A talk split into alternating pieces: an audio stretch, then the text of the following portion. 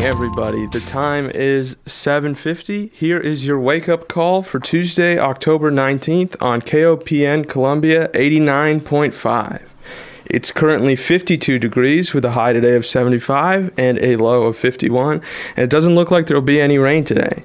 So let's start with some news I got here from the Missouri Independent. This is by way of Jason Hancock that the feds, federal, uh, that's the FBI, I guess, seized property of a Kansas City area company accused of COVID relief fraud. Quote from Jason Hancock himself says the federal government has seized two vehicles and is threatening to seize a lake house, allegedly purchased illegally with COVID 19 relief money by a Kansas area, Kansas City, my fault, area businessman. The property was seized from several real estate companies incorporated in Kansas by Joseph Campbell, with most operating under a version of the name Titan Fish. According to a complaint filed by the U.S. Attorney's Office in Kansas, in early 2020, Campbell submitted 20 applications to the Small Business Administration for federal disaster loans made available under the CARES Act. And here I have from the New York Times, this is by way of Lisa Friedman, a move to rein in cancer causing forever chemicals quote from her the biden administration on monday said it would require chemical manufacturers to test and publicly report the amount of family a family of chemicals known as pfas that is contaminated in household items like tape non-stick pans and stain resistant furniture. The first step towards reducing their presence in drinking water. They are called petrofluoral alkyl, that's a easy one to say, and polyfluoroalkyl compounds, that's what PFA stands for, and it refers to more than 4,000 man-made chemicals that are often caused forever chemicals because they don't break down in the environment. And lastly, we have here the FDA is said to allow mix and match approach for COVID booster shots. This is by Sharon LaFraniere and Noah Weiland, also of the New York Times, and they say the Food and Drug Administration is planning to allow Americans to receive a different type of COVID-19 vaccine as a booster than the one they initially received, a move that could reduce the appeal of the Johnson & Johnson vaccine and provide flexibility to doctors and other vaccinators. And now here we have uh, my interview I've just conducted last night with uh, Matthew Huffman, who's the Public Affairs Director of the Missouri Coalition Against Domestic and Sexual Violence. He's uh, going to be talking a little bit about the, his role with the organization and how the resources can affect uh, Mid Missouri, as well as a new law that helps victims of domestic and sexual violence. Can you talk, tell me a little bit about who you are and what your day to day relationship is, like what you do every day at the MOCA DSV? Sure. So I am the Public Affairs Director for the Missouri Coalition Against Domestic and Sexual Violence. And within the Public Affairs Department, we are actually the newest department to be created. And so things that fall under our purview would be our statewide primary prevention initiatives, our overall uh, communications and messaging initiatives, our health equity and collaboration initiatives, as well as our campus outreach. So, our mission is to unite Missourians with the shared value that rape and abuse must end, and we advance that through our core services of education, alliance, research, and public policy.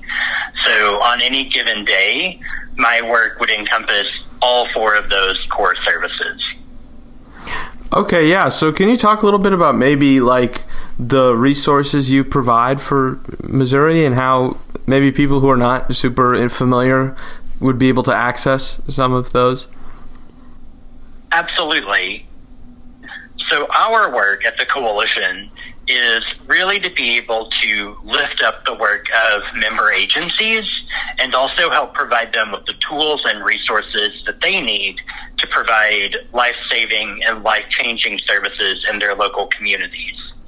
And if you go to our website, www.mocadsv.org, you can go to the Need Help tab and find a list of all 124 member agencies across the state. Okay, yeah, that's great. And uh, I know we just mentioned this a second ago, but if you want to uh, talk a little bit about this uh, new Paid Family Leave Act that just um, just passed in the last round of the uh, state assembly, do you want to talk about that a little bit? Absolutely. By October 27th, all Missouri companies with 20 or more employees must be in compliance with the new Victims Economic Safety and Security Act, otherwise called VESSA. And this new Missouri law allows victims of sexual or domestic violence to take unpaid leave from work without facing any repercussions. And so, really, when we get down into who is eligible, specifically, it is an individual who is a victim of domestic violence, sexual violence, or a family or household member of domestic or sexual violence. And that could also even include child abuse. So there are a lot of families that can really benefit from this new law to be able to take unpaid leave without having to fear loss of employment. All right, my apologies about that. We're having a couple technical difficulties, but to uh, continue off of that, you can go to the mocadsv.org for more information and resources on how to uh, get help if that is something you or a loved one need. And now we are going to move on to some weather today. Today we're looking at a high of 75 with a low of 56. Tomorrow, expect a small chance of spotty thunderstorms and a high of 74 with a low of 48. And then Thursday it'll cool off and it'll be about 61 at the highest and 44 at the lowest, followed by 64 as a high and a low of 42 on Friday. There's a mild chance of morning showers on Friday and also a light chance of rain across the whole weekend, with a high of 66 and a low of 50 on Saturday and Sunday. And I guess that's all we have for you. Up next, we've got uh, later in the evening, we have Evening Edition at 6 p.m. with host Laura Wacker. Then Dan Viets will be on at 7 o'clock for Sex, Drugs, and Civil Liberties.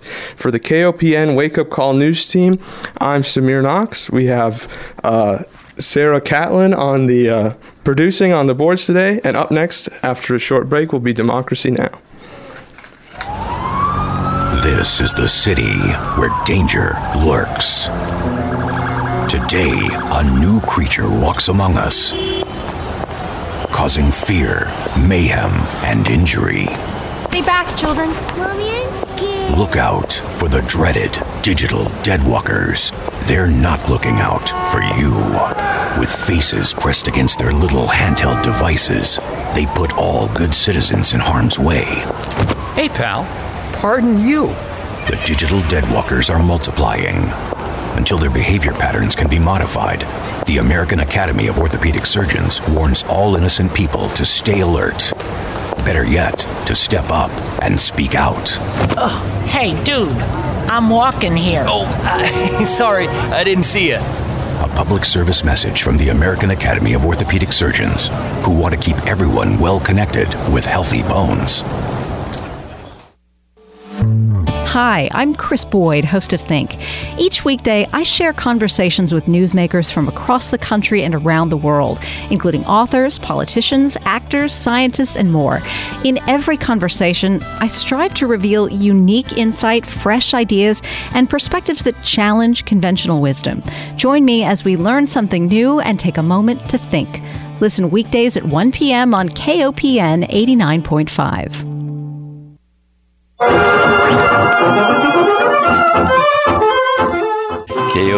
has a new music lineup every afternoon, Monday through Friday. Monday, Lullaby Broadway from 3 to 5. Tuesday, Music of the World, Pipileska, 3 to 5. Good Sounds of Jazz, with rotating hosts, 3 to 5 on Wednesdays. On Thursdays, Rosetta Stone is back doing Hepcat's Holiday. On Fridays, we have Jewish Spectrum with Carol Greenspan and Joy's new country music show. So listen on your drive home from school or from work from 3 to 5, Monday through Friday on KOPN.